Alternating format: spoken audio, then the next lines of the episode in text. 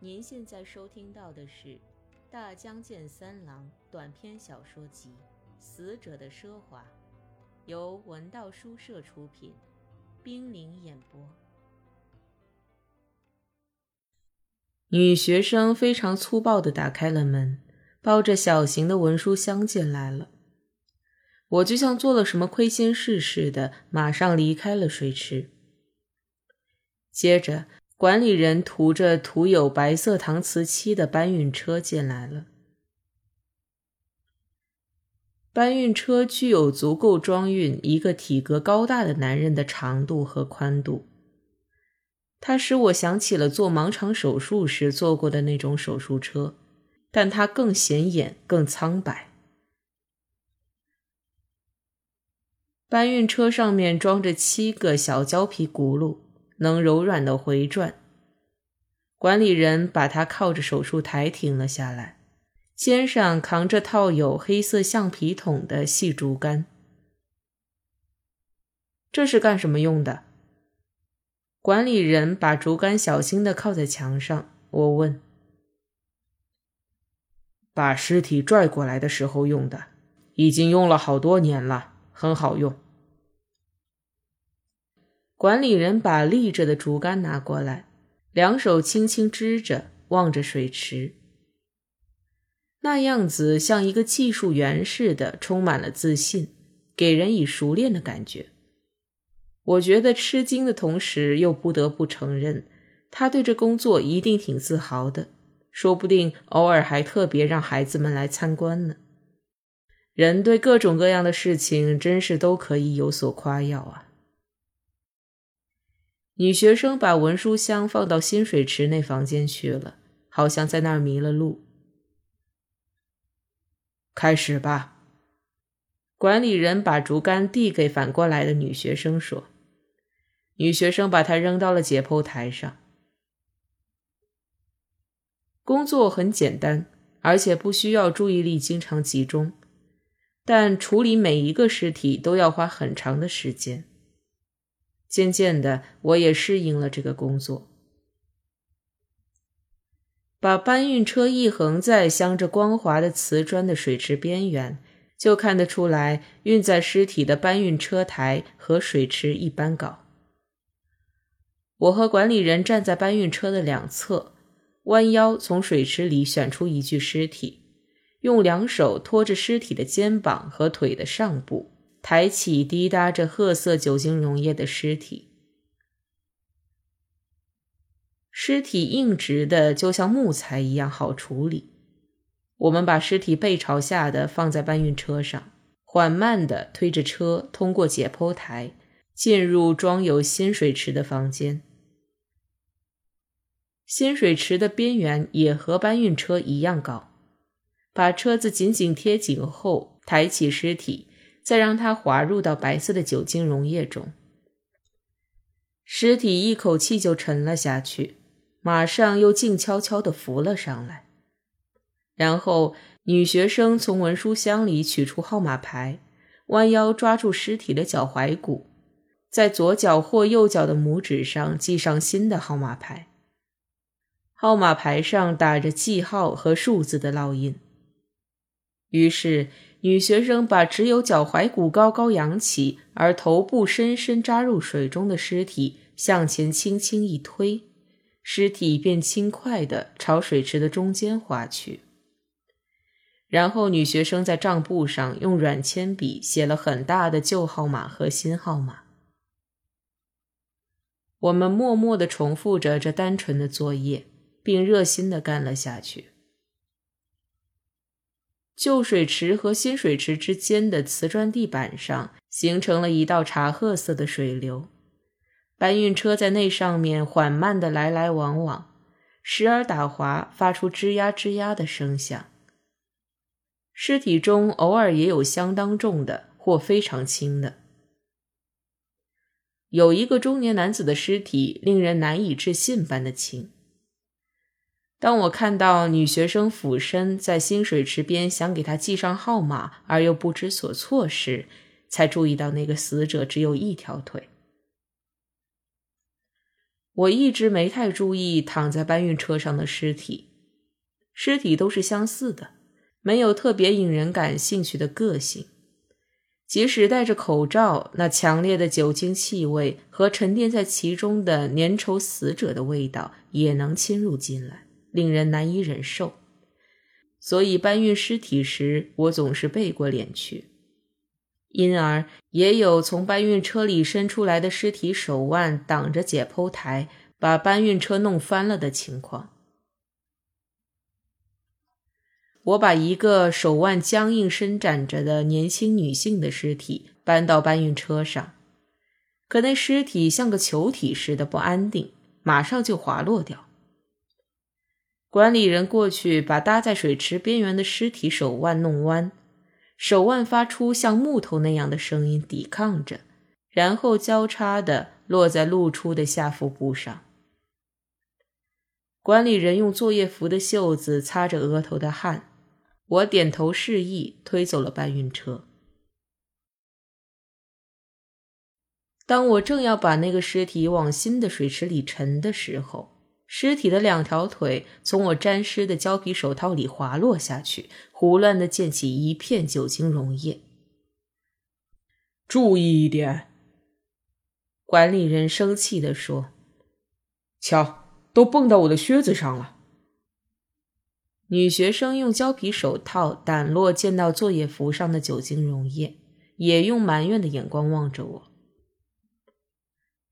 太滑了。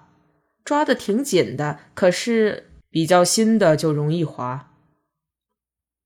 管理人一面深深的注意着沉在水池里怎么也浮不上来的尸体，一面说，然后终于抓住了浮上表面来的尸体的脚腕，从女学生那儿接过号码牌，马上就系上了。管理人动作麻利的按着尸体说：“号码牌掉了的话。”过后就该麻烦了，不能搞得太粗暴。是啊，我回答道。不过我觉得“粗暴”这词儿用的挺怪。他可能觉得弯着胳膊用力过猛的推，使骨头发出压断般的声音，也不算粗暴吧？因为只要绝不损坏和丢失绑在浮肿的脚趾上的号码牌就行。不会粗暴的。我一边用一只手拽着搬运车，一边兴高采烈的回答说：“好好爱护着点儿。”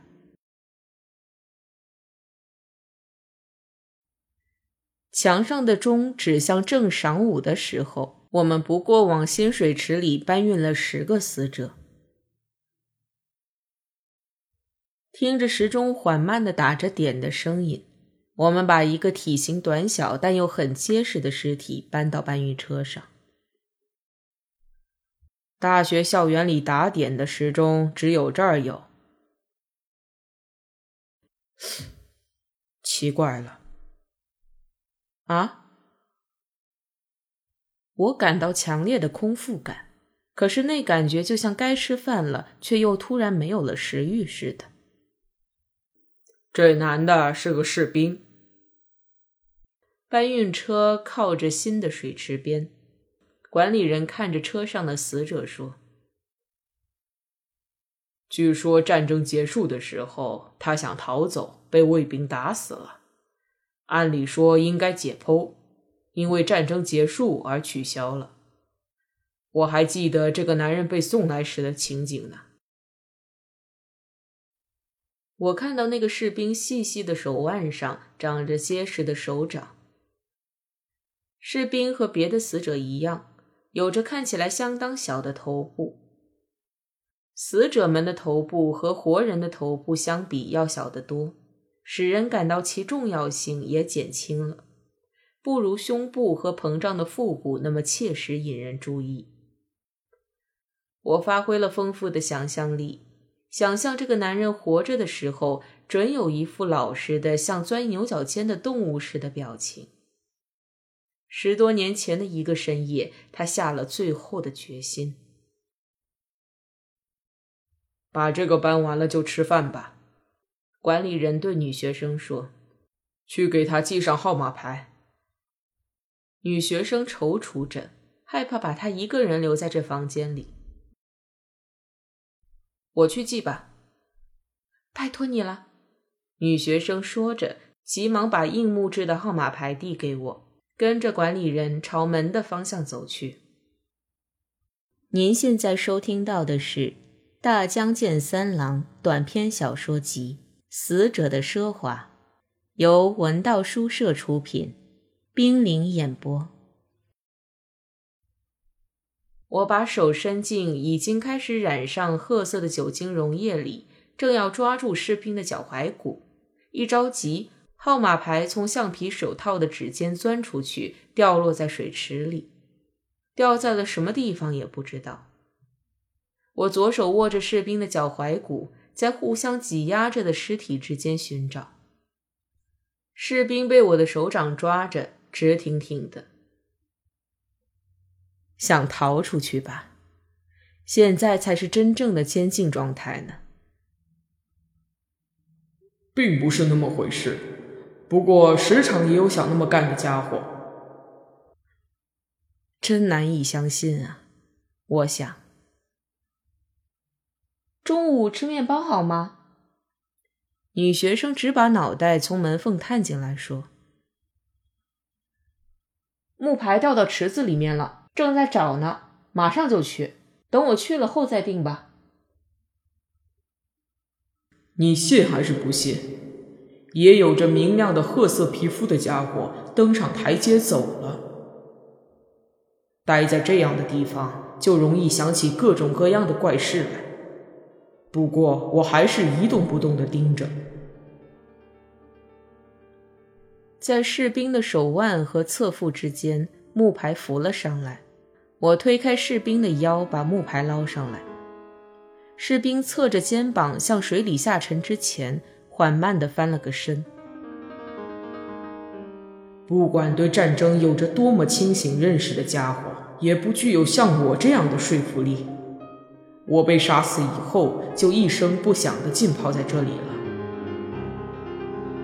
我看见士兵的侧腹有枪伤，只有那一处像枯萎的花瓣似的形状，比周围的皮肤黑厚，而且已经变了颜色。战争的时候，你还是孩子吧，一直在成长中。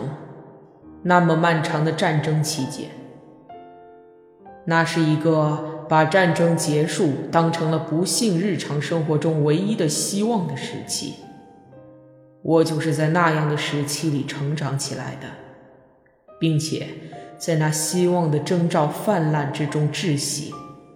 我仿佛死了。战争结束了，其尸体便在有如大人的胃似的心中被消化，不能消化的固体和粘液被排泄了。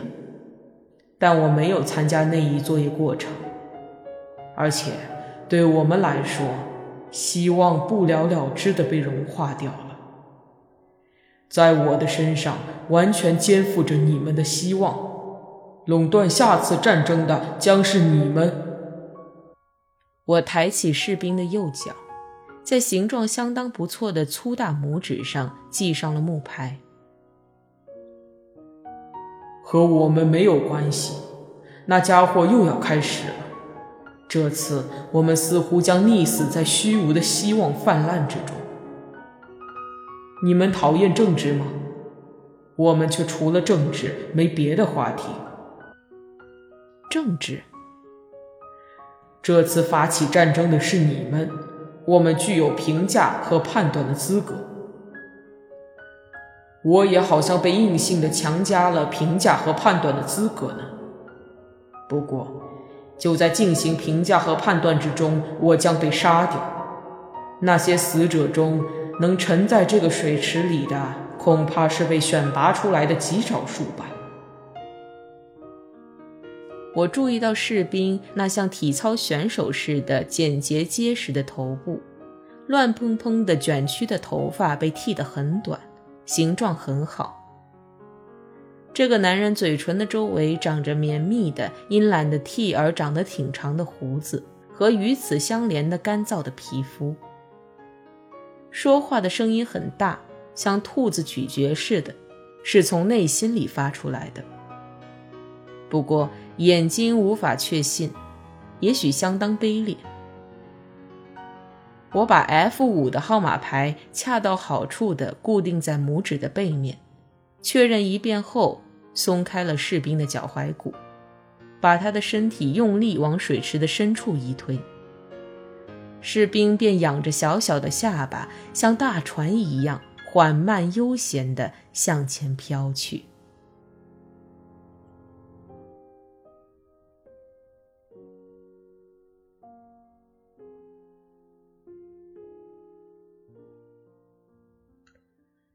管理人房间里只有管理人在长椅子上躺着，旁边放着女学生的作业服和手套。他呢？去外面水龙头那儿洗手去了。我脱下作业服和手套，把它们团在一起，放到木椅子上，走了出去。穿过圆顶天棚下的昏暗的石子铺路，走进外面的阳光里，映入眼帘的风景洒满了新鲜的阳光，空气也格外清爽。工作后，那快活的生命感觉充满了我的身体，手掌和指头迎着风，引起了功能的快感。我觉得手指的皮肤正在均匀地呼吸着空气。走下附属病院前铺着深灰色砖的空阔的坡路，法医教室关闭着的低矮的窗下。伸展着宽大柔软叶子的灌木碧绿辉煌，正茂盛地生长。我走在树下，让下垂的枝叶撩拨着肩头。小路上有穿着睡衣和厚厚的拖鞋的附属病院的患者在悠闲地走着，那感觉就像初春的冷水里游着的鲫鱼似的。我挺起胸膛，一边深深地呼吸着，一边走着。健康在我的身体里几次引起了快乐的颤动。我弯下腰，重新系好鞋带，满足地想到自己离那些死者相当遥远，自己身体的柔软是那么新鲜，便有一种涌上喉咙般的感动。我想，我的眼睛在潮红的脸颊上，一定像湿润的山毛榉的果实一样闪闪的发光吧。一个中年护士推着轮椅从坡上走下来，穿过我身边，上面坐着一个身上缠着石膏绷带的少年。我掸掉裤子上的灰尘，直起身来。我看到护士的肩头静静地上下起伏着，少年梳理的很整齐的头发上闪耀着淡淡的金黄色。我加大脚步去追赶他们，我一边想着用怎样轻松明快的话跟护士和少年打招呼，一边追上去和他们并肩走在一起。护士朝我好意的微笑。我报以微笑，并用手指轻轻地抚摸着少年缠着绷带的肩膀。这个少年长久地陷入了静静的沉思，他会把我当成温柔的兄长吧？我就那样走了几步后，又看了一眼少年的脸，可他并不是少年。被石膏绷带固定的脑袋一直朝上挺着，前额血管膨胀的中年男人正用焦躁和愤怒的眼光瞪着我。我看见那个男人右半边脸抽筋似的，用尽可能的将憎恶潜藏在黑暗中的眼睛瞪着我。我呆呆的站住了。护士他们朝流泻着明亮阳光的空气中走去。我茫然而立。身体内倦怠的疲劳突然发芽生长起来。那是活着的人，而且活着的人、具有意识的人，身体周围都有着厚厚的粘液质的薄膜。他们拒绝我。我的脚已经跨进了死者们的世界。于是，一旦返回到活着的人们中，所有的事情都变得困难起来了。这是最初的挫折。我对自己这份工作是否陷得太深了，无法从那里顺利地拔出身来呢？我用一种不祥的情感思考着。